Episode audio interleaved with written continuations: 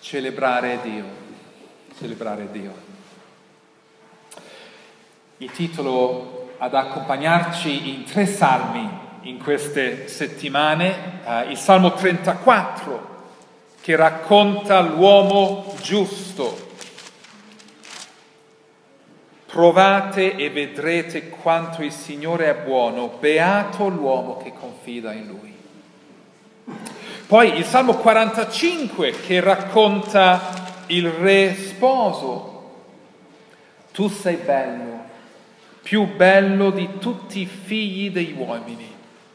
E questi sono due salmi, 34 e 45 che abbiamo studiato, che invitano non solo le lodi di Dio, ma a tratteggiare la forma in questi salmi, la forma di colui nel quale si incentrano tali lodi ovvero Gesù Cristo. L'uomo giusto, Gesù Cristo, il re sposo, Gesù Cristo.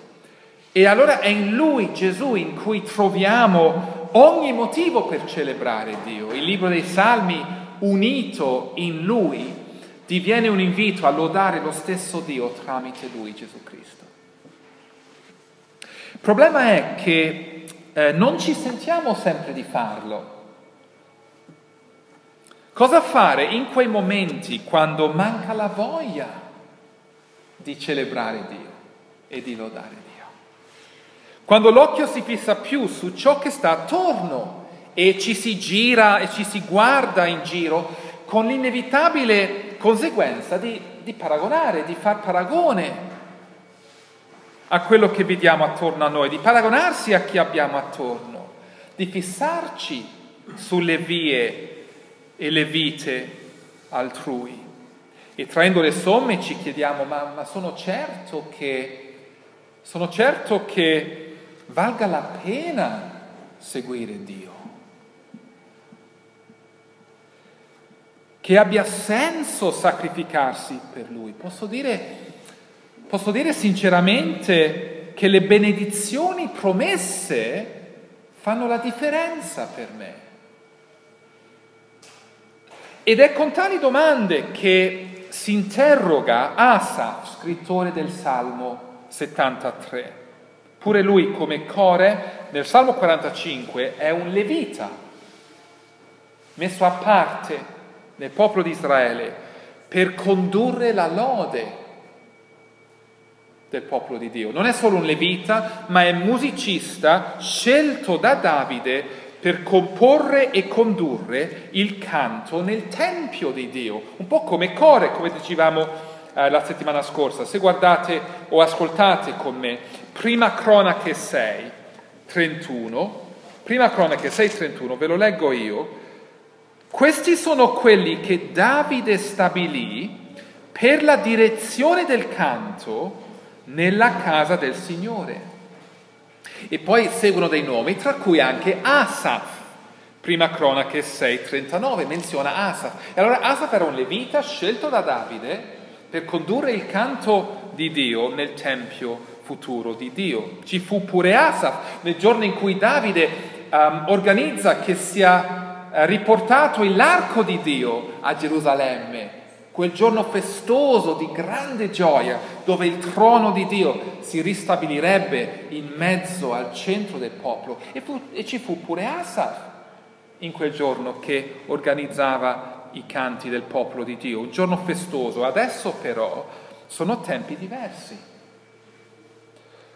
Può darsi che scrive Asaf, vedete 73 versetto 1, Salmo di Asaf, l'ebraico sì può essere per Asaf o da Asaf, è abbastanza, diciamo, flessibile il termine. Così può darsi che Asaf, presumo che lo sia, o è anche possibile, possiamo dire, che ehm, Asaf diviene come il nome dei, dei leviti cantatori, um, perché tutta questa parte del libro dei Salmi è il terzo libro dei Salmi dal 73 all'89 e questo terzo libro dei Salmi, proprio al centro dell'intero libro di cinque, um, commentatori pensano che fu probabilmente scritto nel, tempio, nel tempo dell'esilio. Questo non lo sappiamo, neanche importa più di tanto. Ciò che si nota però è che in questo terzo libro, libro 3 dei Salmi, c'è una nota molto più scura che negli altri libri. E sono i salmi di Asaf. Asaf è il compositore principale di questi salmi. Infatti lui scrive 11 dei salmi del libro 3 dei salmi. E sembra in questo senso che in un libro più breve, più buio di altri, in cui si raggruppa la maggioranza dei salmi levitici, il Salmo 73 è, dà il tono a tutto il libro. Il Salmo, diciamo, dà una nota triste ed appesantita. Sentiamola insieme, il versetto 1 del Salmo. Certo, Dio è buono verso Israele, verso quelli che sono puri di cuore, ma quasi inciamparono i miei piedi. Io conosco la parola di Dio, versetto 1, eppure sto per scivolare. Perché le promesse di Dio con cui sono cresciuto, che amo, che insegno ad altri e che canto, quelle promesse mi sembrano distanti al momento. Dalla gioia di Prima Cronache 15 entrare a Gerusalemme trasportando l'arca, sfioriamo adesso in una certa confusione, persino in un scetticismo, il sentire Dio lontano. Abbiamo qui un levita confuso, un levita contrariato, un levita che sta soffrendo tante lotte interne. E già questo fa notare Primo punto, già questo fa notare l'onestà della parola di Dio. L'onestà della parola di Dio.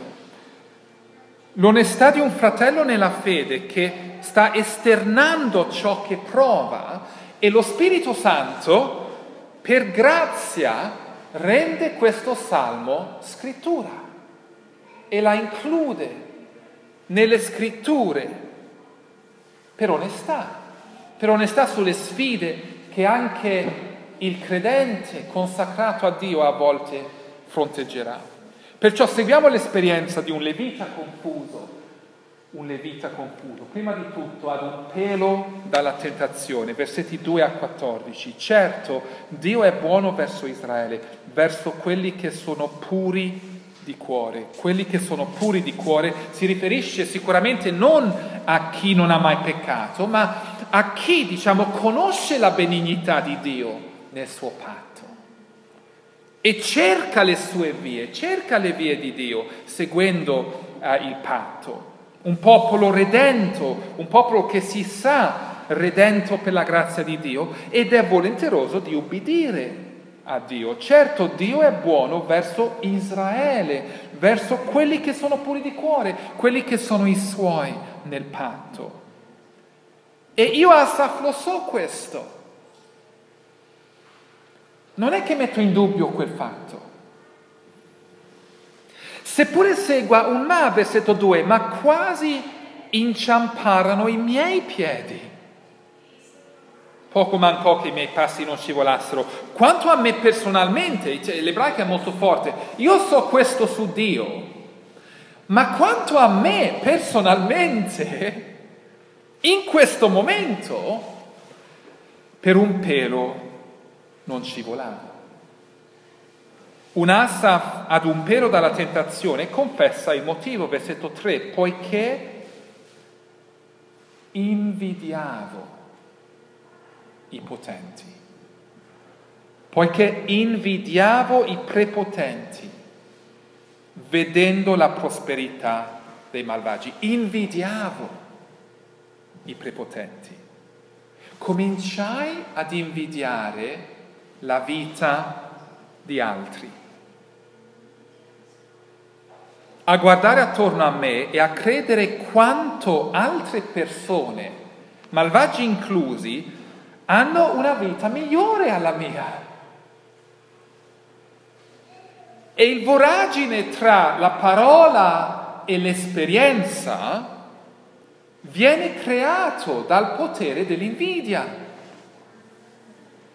L'invidia nel cuore che comincia a dipingere in scuro la propria vita per dare molto più colore alla vita di altri. L'invidia è un vizio molto, molto pericoloso. Quando Asaf vede l'erba sempre più verde nel campo del vicino, versetto 4, poiché per loro non vi sono dolori, il loro corpo è sano e ben nutrito, coloro senza riguardo per Dio sembrano in buona forma. Hanno i soldi per curarsi e coccolarsi meglio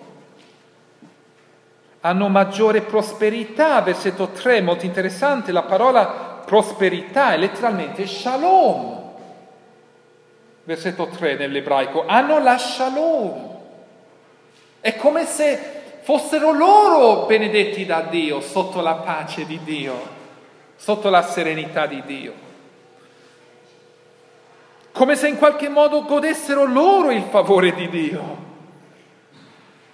Le benedizioni di salute, di ricchezze, poche tribolazioni, poche difficoltà, versetto 5, non sono tribolati come gli altri mortali, né sono colpite come gli altri uomini, non sembrano colpiti dai problemi normali della gente.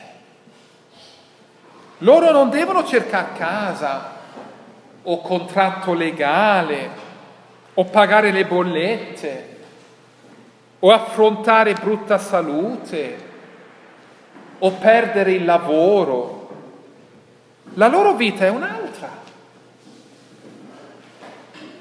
Il che spiega in parte l'atteggiamento, versetto 6, perciò la superbia li adorna come una collana, la violenza li avvolge come un manto, come l'arroganza olia la condotta di tale gente.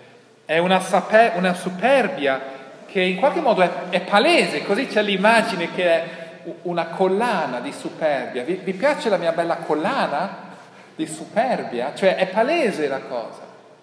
Queste persone sono spinte, motivate dalla superbia, dal pensarsi qualcuno, dal darsi delle arie, dal mettersi sopra gli altri, sono troppo pronti ad imporre con forze le loro preferenze egoiste. Versetto 7. Gli occhi escono loro fuori dalle orbite per il grasso, dal cuor loro traboccano i cattivi pensieri, letteralmente un'immaginazione perversa i cattivi pensieri. Cioè loro possono permettersi di immaginare cose corrotte che poi portano avanti perché hanno i mezzi anche per farlo. È come se nessuno li può fermare. Il potere di opprimere, versetto 8, sbeffeggiano e malvagiamente progettano d'opprimere.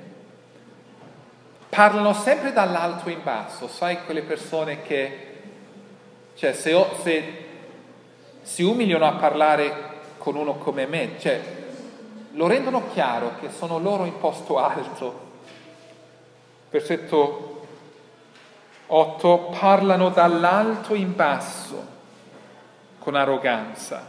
Difatti a volte sanno fare anche dei discorsi spirituali, 9, alzano la loro bocca fino al cielo, fanno delle rivendicazioni, delle pretese ben oltre i loro diritti. Alzano la loro bocca fino al cielo, la loro lingua percorre la terra, sfidano pure Dio mentre corteggiano un gran seguito. Questa è un po' l'immagine qui al 9. La loro lingua percorre la terra, è come se sanno stabilire un gran seguito dietro a loro. Certo, non è detto che sia così, siamo chiari. Chi ha tanti mezzi può essere umile. Come chi rimane povero può essere arrogante. Non siamo contro i ricchi, siamo chiari. Ma la tendenza prevale che con coloro che hanno più mezzi tendono a pensare spesso che siano in qualche modo superiori, più capaci, più bravi. E attorno a costoro non manca il seguito. Versetto 10, perciò il popolo si volge dalla loro parte, beve abbondantemente alla loro sorgente. e dice com'è possibile che Dio sappia ogni cosa, che vi sia conoscenza nell'Altissimo. Cioè è sempre così, più eleviamo noi stessi, più abbassiamo Dio. Sì? Più abbiamo i nostri eroi che eleviamo, come versetto 10 e 11, li pensiamo grandissimi, più finiamo nel nostro universo a non lasciare spazio per Dio. Finiamo a dire il versetto 11, cioè come se Dio non esistesse, non abbiamo bisogno di Dio. Noi aspiriamo invece a quella vita, aspiriamo invece a quell'eroe. E così finiamo in pratica che Dio non serve più di tanto, andiamo avanti bene privi di Lui. Ovviamente culturalmente riteniamo il linguaggio di Dio e parliamo di Lui, ma nella sostanza i nostri eroi sono altri. Ed in una cultura di questi valori, che ha anche la sua retorica per Dio, è chiaro che chi veramente appartiene a Dio finisce a stare male. Versetto 13, in, ve- in vano dunque ho purificato il mio cuore, in vano ho purificato il mio cuore e ho lavato le mie mani nell'innocenza. Finisce a porsi dei dubbi chi veramente conosce Dio che vive in quel clima. A cosa giova vivere la vita santa? Perché complicarsi la vita sempre? Se poi non si traggano neanche benefici. Questa è la crisi di fede vissuta da Asaf e non solo, versetto 14, poiché sono colpito ogni giorno e il mio tormento si rinnova ogni mattino. E credo che un salmo così onesto con noi, incluso dallo Spirito Santo nel canone biblico, ci invita per mano di Dio ad essere anche onesti. Onesti con noi stessi, onesti con Dio, onesti con il suo popolo, ammettendo che a volte ci possiamo sentire anche noi un po' così. Questo può avvenire quando siamo stanchi di vivere direttamente in modo opposto alla folla, alla folla che pretende tra l'altro di amare lo stesso Dio. Partiamo da qui, dall'ammettere che questo può avvenire anche a noi se avviene ad Asa, L'imbarazzo di non parlarne con nessuno può essere paradossalmente un'espressione di orgoglio, di superbia, per non in un certo senso perdere faccia, il non ammettere debolezza. Invece si può trovare un vero conforto nel fatto che l'esperienza fu anche di Asa e scrive questa esperienza per il popolo di Dio. Non è solo mia. Il Signore la riconosce e la fotografa nel Salmo dicendo può essere così, può essere così persino per i miei. Il Signore sta dicendo questo al suo popolo, può essere così persino per i miei. Dandoci la possibilità di confessare quando appropriato anche le nostre debolezze. In questo senso, nella consapevolezza che la lotta vissuta è comune al popolo di Dio, ad un, popolo, ad un pelo dalla tentazione, all'estrarsi dalla tentazione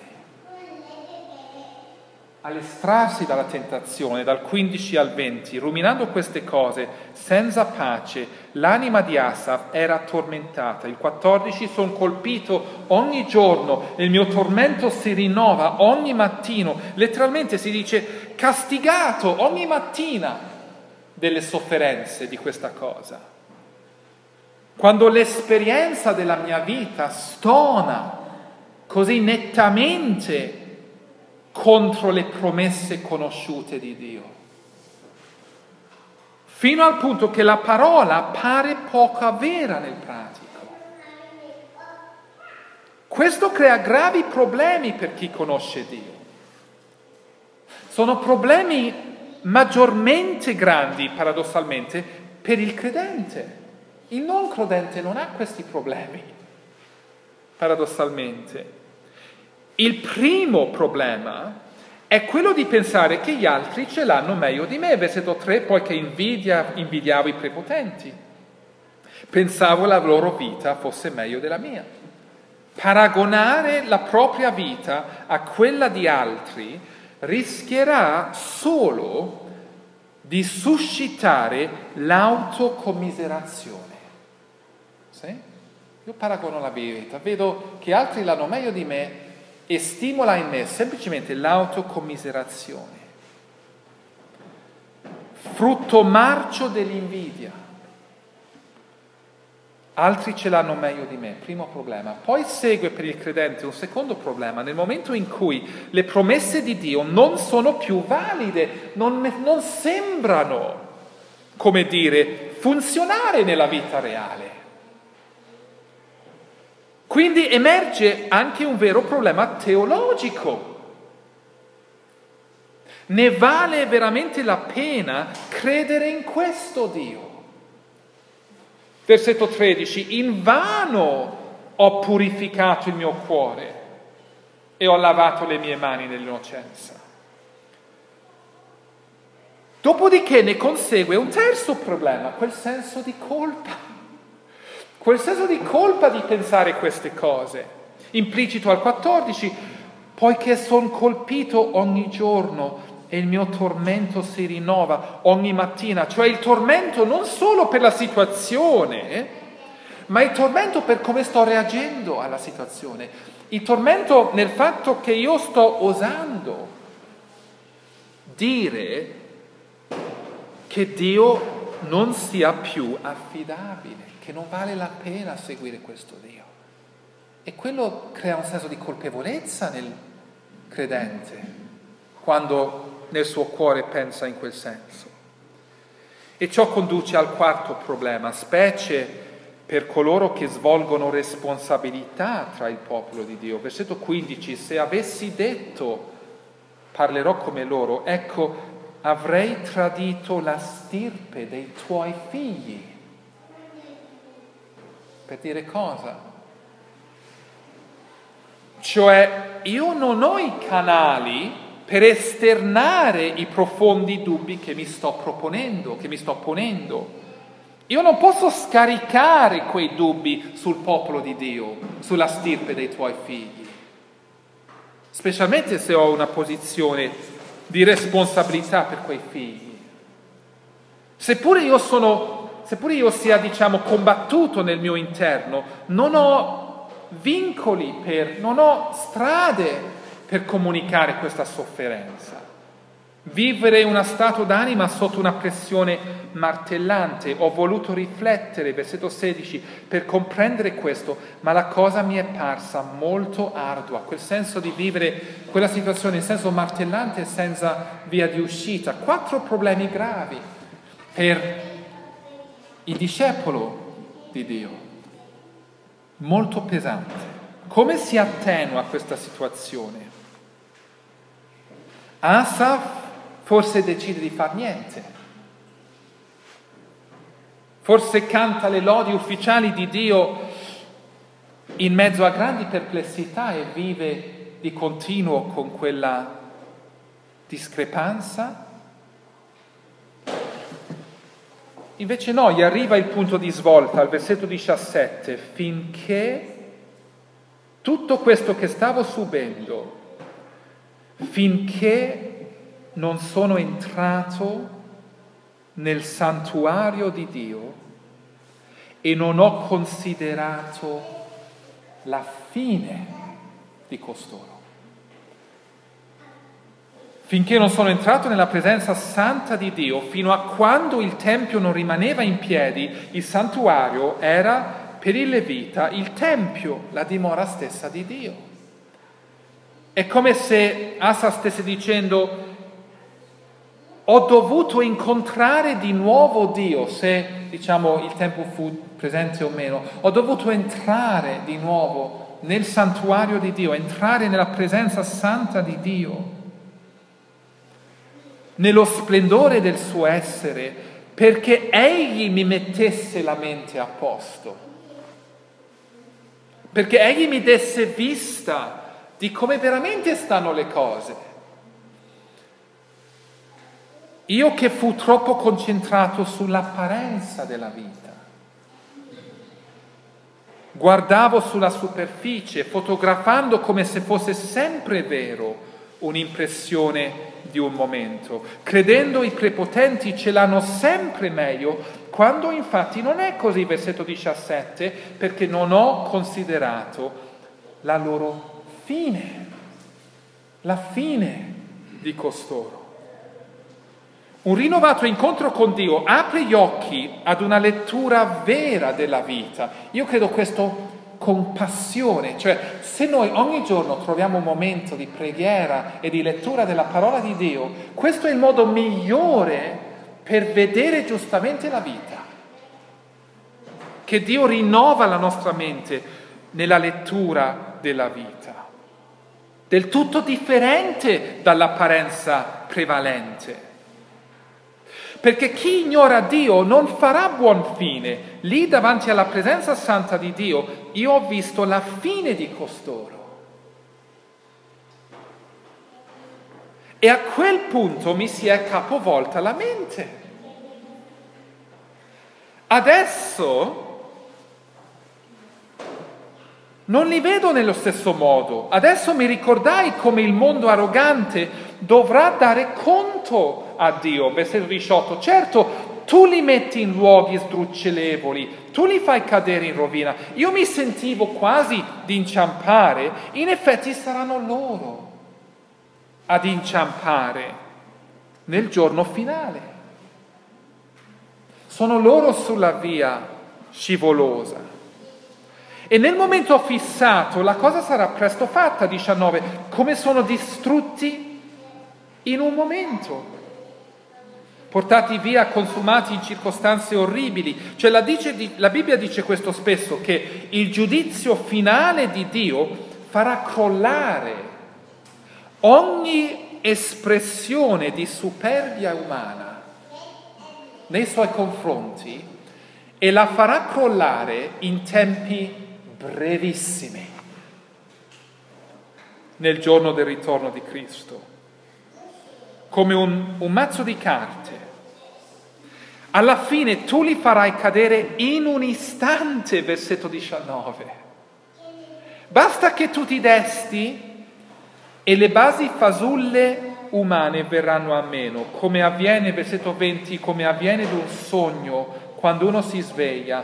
Così tu, Signore, quando ti desterai, disprezzerai la loro vana apparenza. Sapete come a volte si vedono queste foto interessanti, belline, di um, uccellini o piccoli animali che stanno in posizioni molto precarie, eh, ci fanno ospitare in posti molto pericolosi, magari l'uccellino sulle falci del crocodillo, sì, o qualche piccolo animale vicino alla zampa del leone,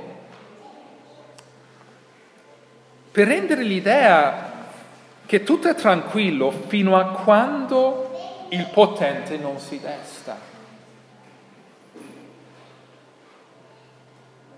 Nel momento in cui il Signore si desta, tutte le apparenze di sicurezza saranno finite, le vite vissute per sé saranno svelate, le apparenze saranno tolte. I cosiddetti successi dei prepotenti saranno dispersi. Per dire che dobbiamo entrare nella presenza di Dio regolarmente, entrare nella sua presenza, versetto 17, al fine di vedere correttamente la vita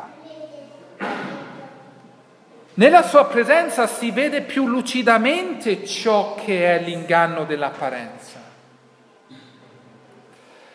Ed entrare il santuario di Dio per noi significa cosa? Significa andare in cameretta, aprire la Bibbia, pregare umilmente chiedendo che Dio si riveli attraverso la sua parola pur di rivelarci là dove noi non vediamo bene le cose. Far propria la preghiera quotidiana, Signore, io che non so vedere bene la realtà, dammi occhi, gli occhi della tua parola per comprendere e interpretare la realtà in cui vivo. Se no rischio di finire sedotto da scelte accattivanti e sbagliate per la mia vita. Quando in effetti non dovremmo invidiare certe persone, bensì uh, provare pietà per quelle persone.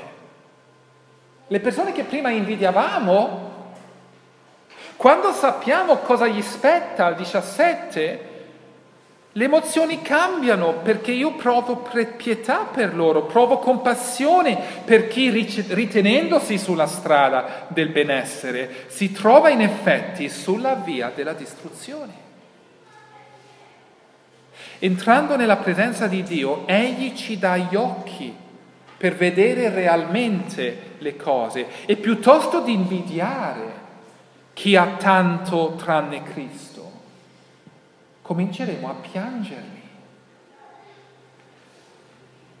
L'invidia cambia in un amore pronto ad avvertirli.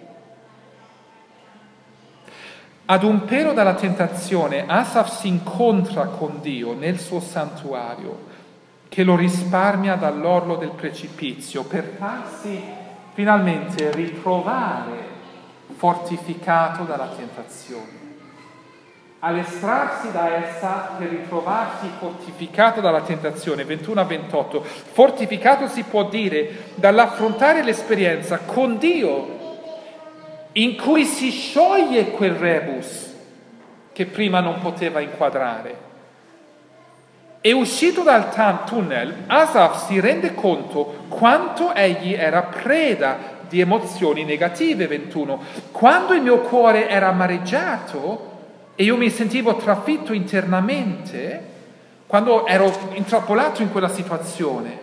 Tutto l'insieme di emozioni negative, 22, ero insensato e senza intelligenza, io ero di fronte a te come una bestia.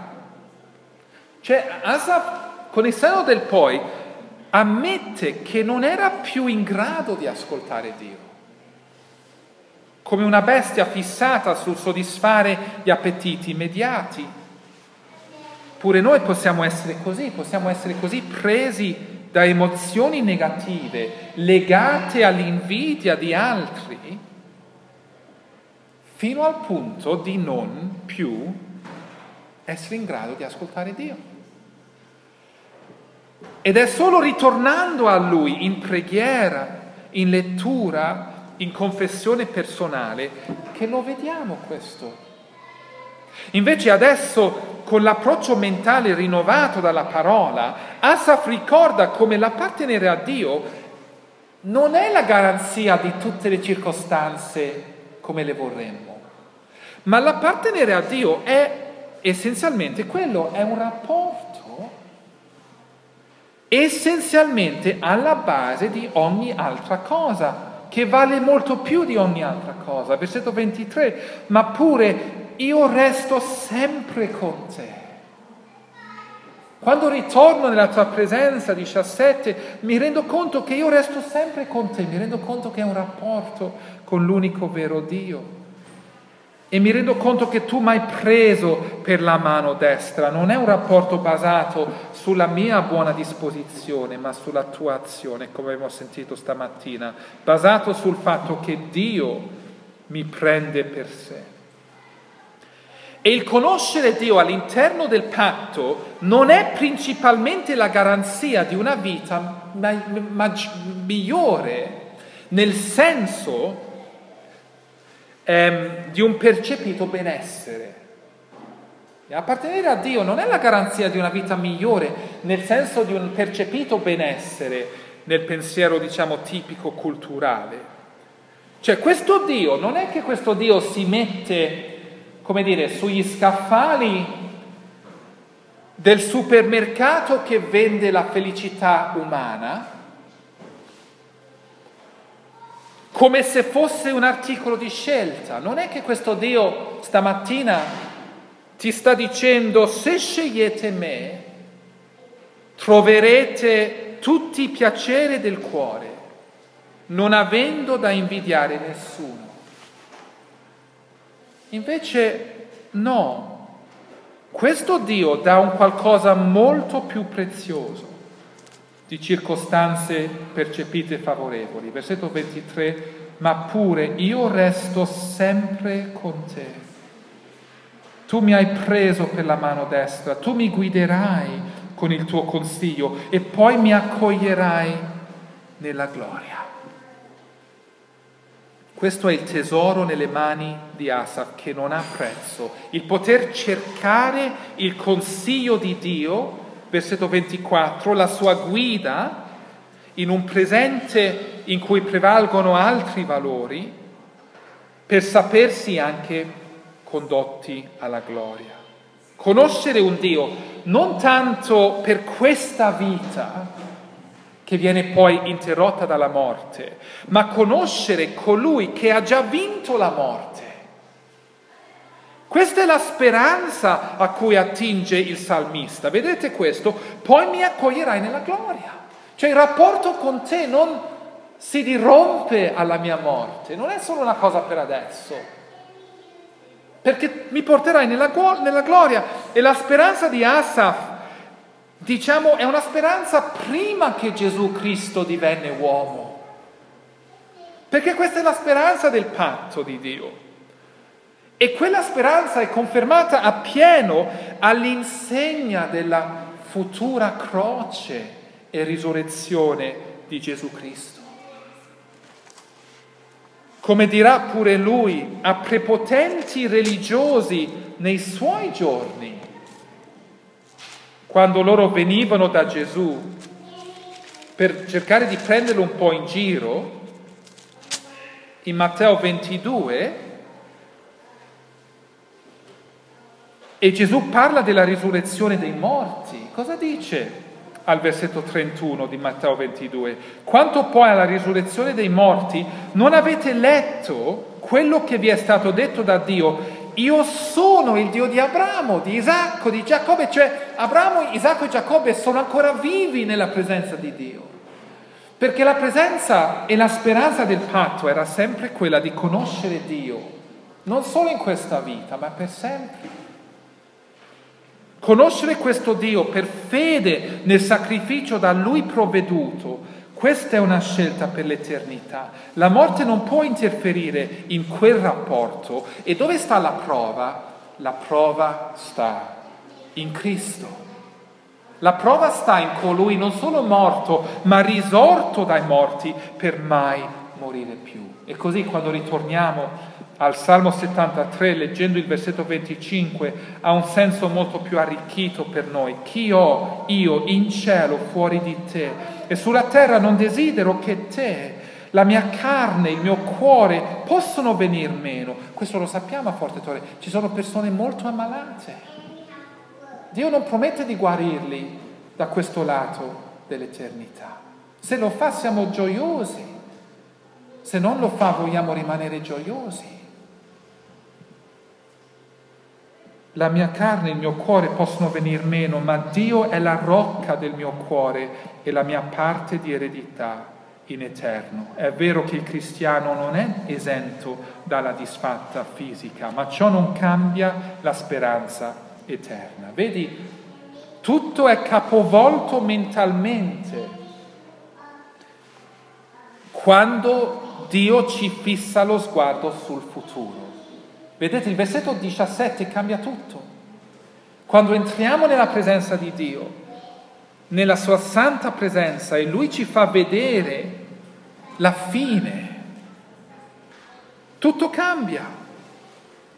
Ricordarsi quel futuro non significa, diciamo, ehm, oh, cioè, ricordarsi quel futuro per noi significa ricordarsi del giudizio finale su chi non conosce Dio. Versetto 27, poiché ecco quelli che si allontanano da te periranno. Asaf non pensava in quei termini prima. Adesso la presenza di Dio lo vede chiaramente. Quelli che si allontanano da te periranno. Tu distruggi chiunque ti tradisce e ti abbandona. Letteralmente tu distruggerai tutti coloro che si prostituiscono da te. Ma quanto a me, il mio bene è stare unito a Dio. Io ho fatto del Signore di Dio il mio rifugio per raccontare, oh Dio, tutte le opere tue. Asaf alla presenza di Dio matura una verità non ancora realizzata, di cui si parla ben poco. E quella verità è il giudizio finale. È il ritorno di Gesù Cristo in giudizio finale, in un giorno in cui non lascerà scampo a chi, per quanto gli sia dolce la vita, non la trascorre al cospetto dell'Eterno. E quel movimento nel Salmo, vedete il movimento nel Salmo, dalla precarietà all'inizio ad un pelo dalla tentazione, all'estrarsi dalla tentazione, al ritrovarsi fortificato dalla tentazione, quel movimento porta chi di noi conosce Dio Padre mediante suo Figlio nel potere dello Spirito, quel movimento ci porta a goderci il rapporto con Dio nel presente in vista del futuro. Goderlo oggi in vista di domani, perché sappiamo dare priorità al rapporto con Lui venendo regolarmente alla sua presenza, affinché Egli rinnovi la nostra lettura della vita. Dimezziamo il tempo che dedichiamo a Facebook e diamolo a Cristo in preghiera, in lettura della parola, in intercessione per chi non lo conosce. Se volete toglietevi, iscrivetevi completamente, poi avete anche più tempo. Perché è solo quando ci incontriamo continuamente con questo Dio che non invidiamo più persone per cui invece dovremo piangere. Quando invece vediamo in anticipo il loro futuro, mentre sappiamo tutto ciò che è nostro in Cristo finiremo per raccontare, versetto 28, finiremo per raccontare, oh Dio, tutte le opere tue. Così vedete il movimento del Salmo. L'inizio del Salmo, Asaf parla con se stesso, invidiando tanti, finisce il Salmo, Asaf racconta le cose di Dio a chi prima invidiava e ora li ama vedendo quello che gli spetta se non si trovano nel Salvatore Gesù Cristo. Così spero che questa parola possa rinnovare il nostro amore per Cristo, la nostra certezza di appartenergli, il bisogno di essere nella sua presenza in preghiera e nella lettura della sua parola. Preghiamo insieme adesso, eh, prendiamo un momento anche comunitario di preghiera, eh, forse due o tre di noi possono rispondere in preghiera alla parola di stamattina, al nome del